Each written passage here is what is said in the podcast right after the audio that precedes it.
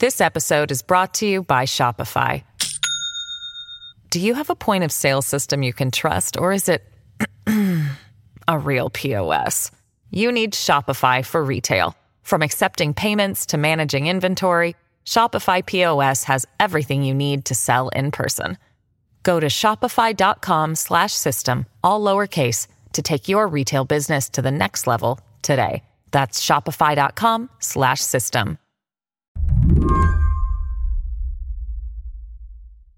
If I had to use one word to describe Jordan Weissmann's take on Joe Biden's $1.9 trillion stimulus package, the word I'd use is giddy.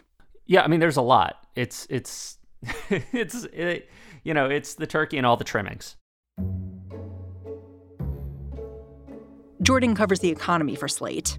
He's been pushing Democrats to consider some of the more progressive measures bundled into this legislation, like a higher minimum wage, for months at this point.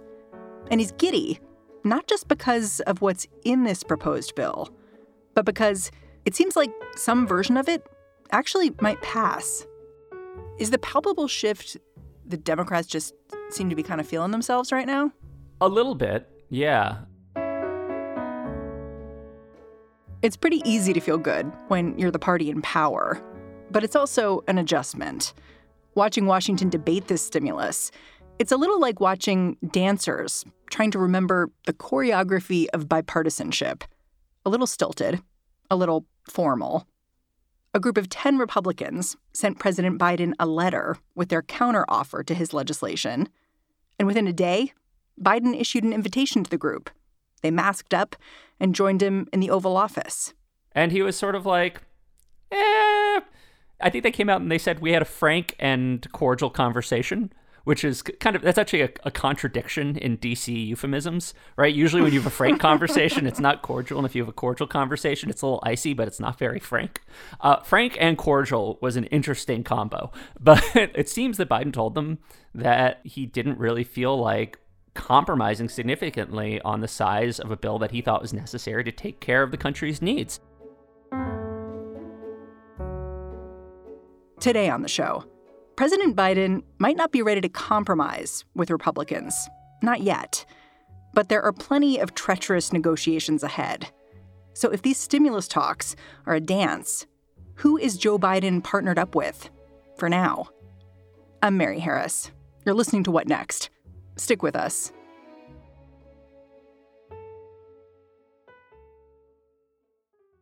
This episode is brought to you by Discover. When it comes to your finances, Discover wants you to know they are the credit card that is always there for you. With 24 7 US based live customer service, everyone has the option to talk to a real person anytime, day or night.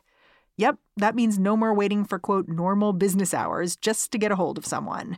We are talking real service from real people whenever you need it. Get the customer service you deserve with Discover. Limitations apply. See terms at discover.com/slash credit card.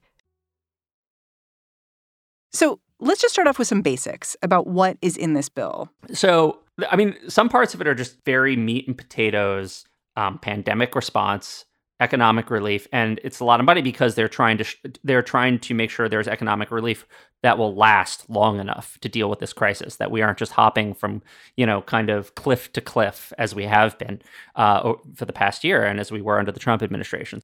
And this bill kind of it'll carry folks through the fall. That's that's kind of the idea, right? When when when Congress passed its compromise 900 billion dollar bill in in December, what I wrote down was that it, this was really a piece of legislation that was a bridge to the spring right? Like the unemployment benefits ran out in March, for instance. The idea was that once we really had the vaccination program going by the spring, you know, things would be better and we wouldn't have to worry as much about supporting people. And uh, it's kind of taken a while to get that whole vaccine thing rolling, it turns out. So this bill is meant to to push us much further along into the recovery process. For instance, um, it would provide slightly larger unemployment benefits, an extra four hundred dollars a week as opposed to three hundred um, through September. Right, it tops off the economic impact payments, the checks that people got to $2,000. You get an extra 1400 per person. Um, it provides money for state and local governments that have uh, had their budgets just thrashed by the, the, this pandemic. And it also sneaks in these kind of bigger goals of Democrats, right? Like the $15 minimum wage. Yes, it does. These are the trimmings, definitely, right? Like if state and local aid and unemployment insurance are the deep fried turkey, um, you know, the $15 minimum wage is sort of the, the green bean casserole, right? Everyone loves green bean casserole. Thanks. Well, I love green bean casserole. I don't know about everybody, but I would like it on the menu. Um, is it an absolute essential to pandemic response? Maybe not, but it's a long term goal. And it's something that Biden uh, campaigned on and that many Democrats have said is a central goal of their agenda in the coming years. Um, there's another policy in there that's really, really interesting that's sort of pandemic response, but also kind of the beginning of it's sort of a, a teaser for a big long term policy goal. They want to um, they want to increase the size of the child tax credit and make it what and make it fully refundable, which is this awful Washington ease way of saying that they're going to give it to poor people even if they don't make any money, right? It's it, instead of being a tax credit, it's more like just a cash payment. Um, and so what it really does is creates a minimum income for children, um, and they would do this for one year. And the idea of it is that because of the way it's structured, it targets lower income families a little bit better than the checks, because the checks are sort of just going out to a lot of different people, yeah, regardless of their circumstance. Exactly. I mean, there's some means testing on the checks too, right? Biden would phase them out for couples that make more than $150,000, but they go to the vast majority of the country, and the child tax credit does too. But it's just a little bit. It's a little bit more targeted, um, and more importantly, there's actually been this years long effort to make it fully refundable and expand it. There's um, senators uh, Michael Bennet and Sherrod Brown have made this a, a kind of a marquee uh, crusade for themselves, and so they, they, they would do this for one year. Then later on, they could potentially make it permanent. So that's an example of a short term and long term goal that's in this larger bill. So Biden wanted to pass this bill with bipartisan support, but it doesn't look like that's going to happen. And we know that because of what happened this week, which is this group of Republican senators wrote a letter to Joe Biden, so quaint, so before times, and basically said, Hey, will you meet with us? We think you should really be shrinking your target down. Yes. So this week, a group of 10 Republicans sent Biden a letter asking to meet, and they put forward this proposal of their own. It was about $600 billion. That's quite a haircut. Quite a haircut. And they had a roughly two-hour meeting with Biden um, on on Monday, where they they discussed it. They had a, a frank and cordial conversation, as they later put it. Um, and it was hard to to tell how seriously to take this offer, because on the one hand, the fact that 10 Republicans said that they would work with the Biden administration on any kind of a bill was significant because it would require 10 Republican votes in order to break a Senate filibuster. You know, any promise of bipartisan cooperation was completely irrelevant, could not be taken seriously unless 10 Republicans were on board. So it kind of met that basic threshold for even being a serious offer. Well, and it shows that this group of 10 wants to make themselves into a little bit of a force. S- something. Yeah, they want to they they at least want to present themselves as the potential audience for bipartisan compromise in the Republican Party. The problem is that 600 billion dollars is just like really small. Yeah, you said it's basically like it was built to be rejected. It, it feels a little it felt a little bit like that. Um, you know, it was hard to tell if it was built to be rejected or if it was built to be negotiated up. But after the meeting on Monday, it wasn't really clear that Republicans were in the mood to move their own number higher. Well, our old colleague Jamel Bouie made this really good point on Twitter yeah. where he said, you know, a lot of people keep talking about are the Democrats serious about unity? You know, what is Joe Biden doing to get the Republicans to meet him halfway? And this offer raises the question of whether the Republicans are serious about bipartisanship. Right. And I've, you know, I think a lot of us have made that comment, which is just, you know, it takes two to tango, right? Like, again, you, you have to, if Republicans want to make a bipartisan compromise, they, they need to show that they are negotiating in good faith and that they're not just, you know, popping up to, to, make an offer that Biden inevitably rejects so they can claim, oh, he's not serious about unity. You know, it's you, you do have to negotiate in good faith. And it, it wasn't entirely clear that they were. Though again, the conversation was cordial, which is good.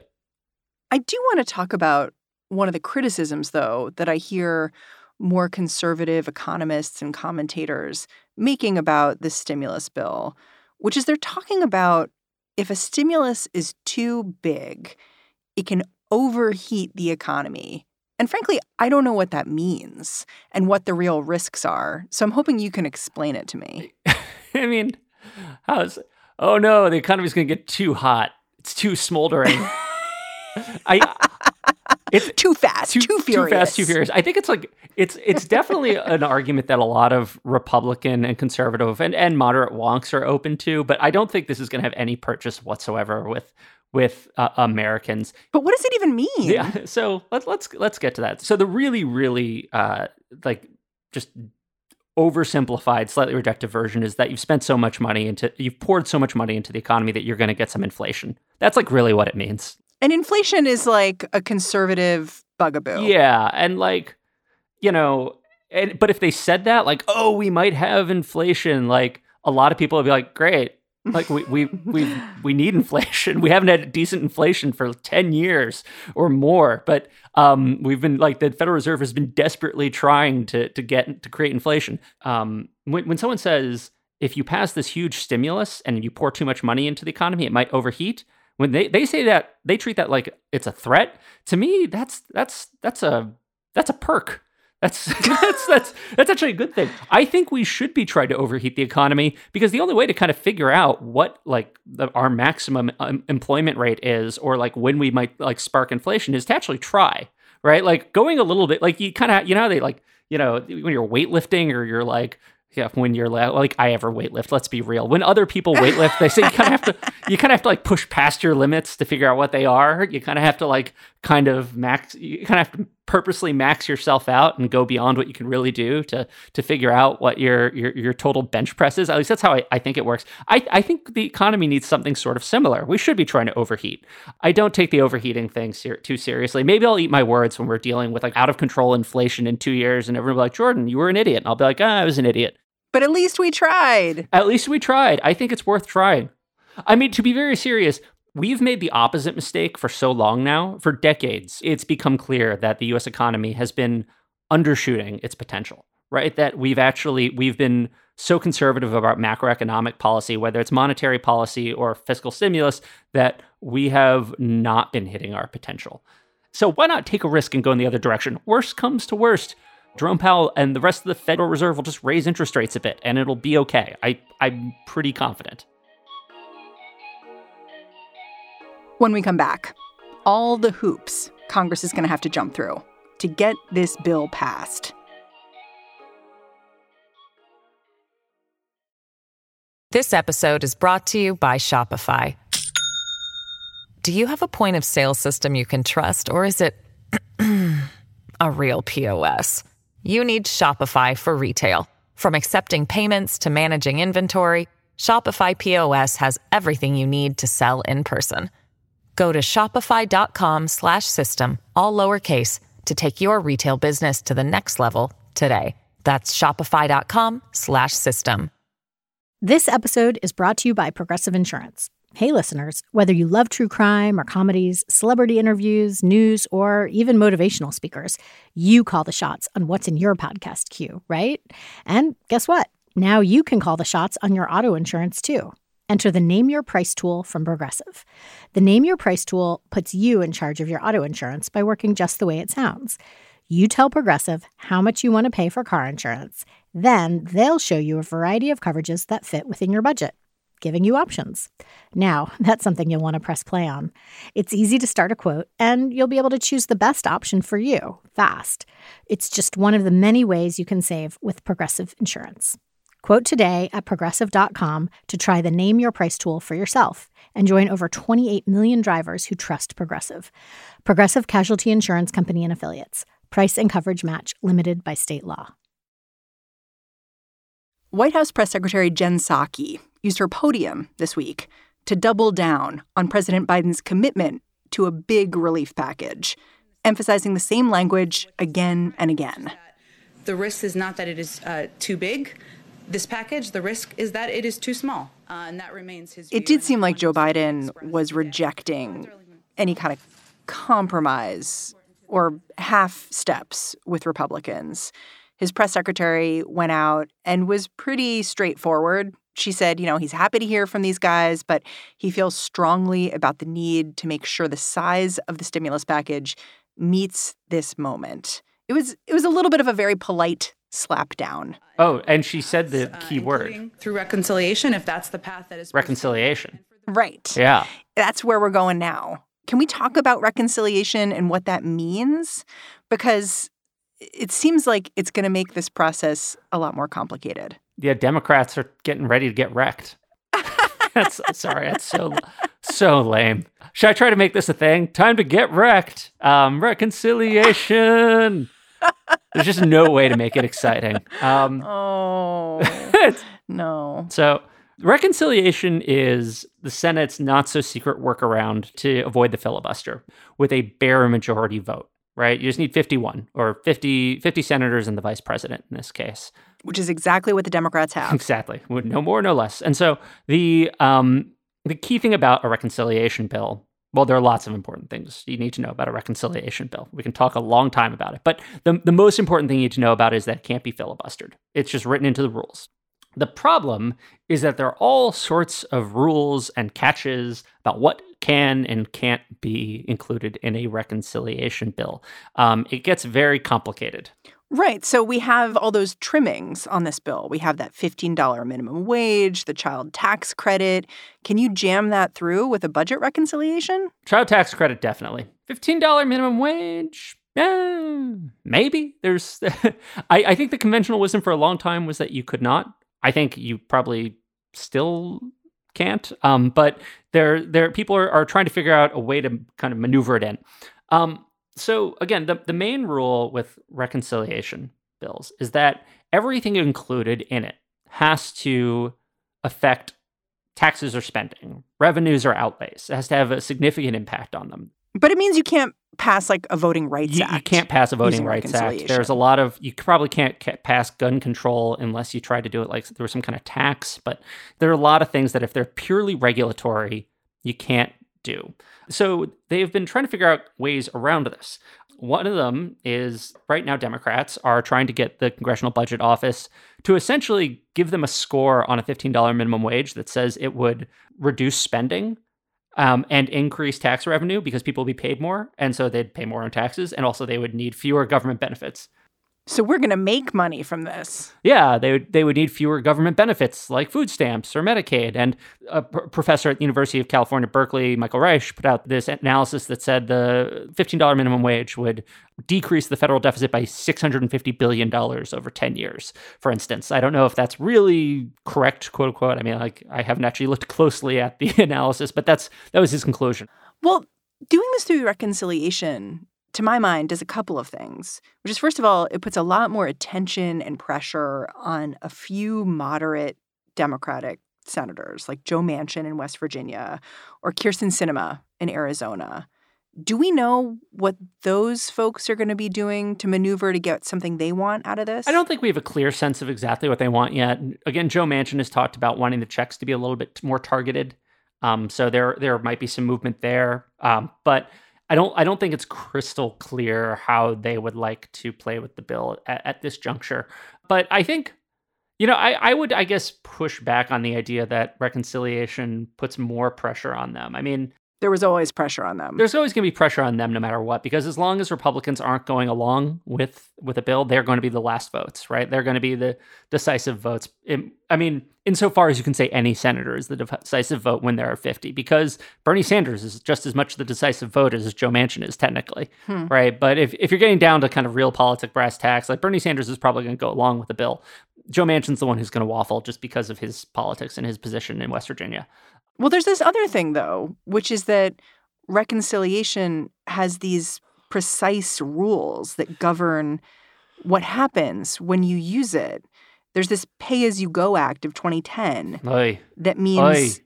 that if you raise the national debt, it triggers automatic cuts to the social safety net. So, so can you explain this? So reconciliation has very specific rules about deficit spending, right?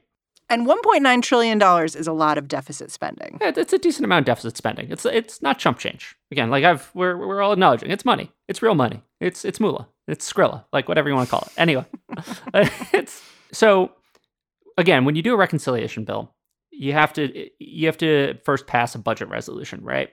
And so budget resolution typically lasts for 10 years now. And under the rules of reconciliation, you are allowed to increase the deficit during that budget window, but not after it. And so the result is that essentially, if you want to make a permanent program, you have to pay for it. If you just want to do temporary stimulus spending or relief spending, you, you can deficit finance that.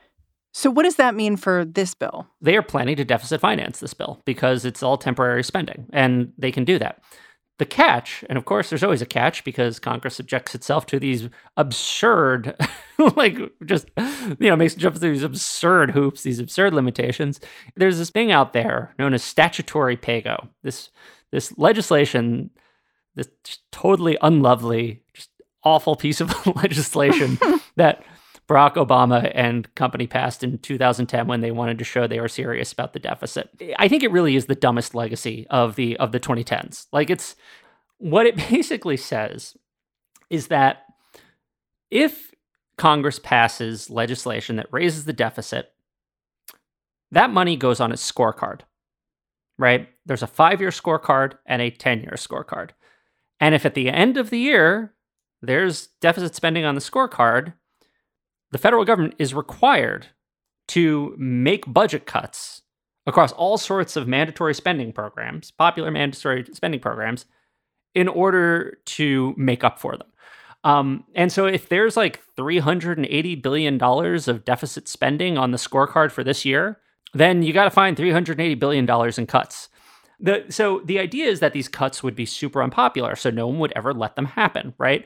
One of the major cuts would be to Medicare. And to be clear, also, there are all sorts of important programs that are exempt from the acts, right? They'll are spared the axe. Medicaid is exempt.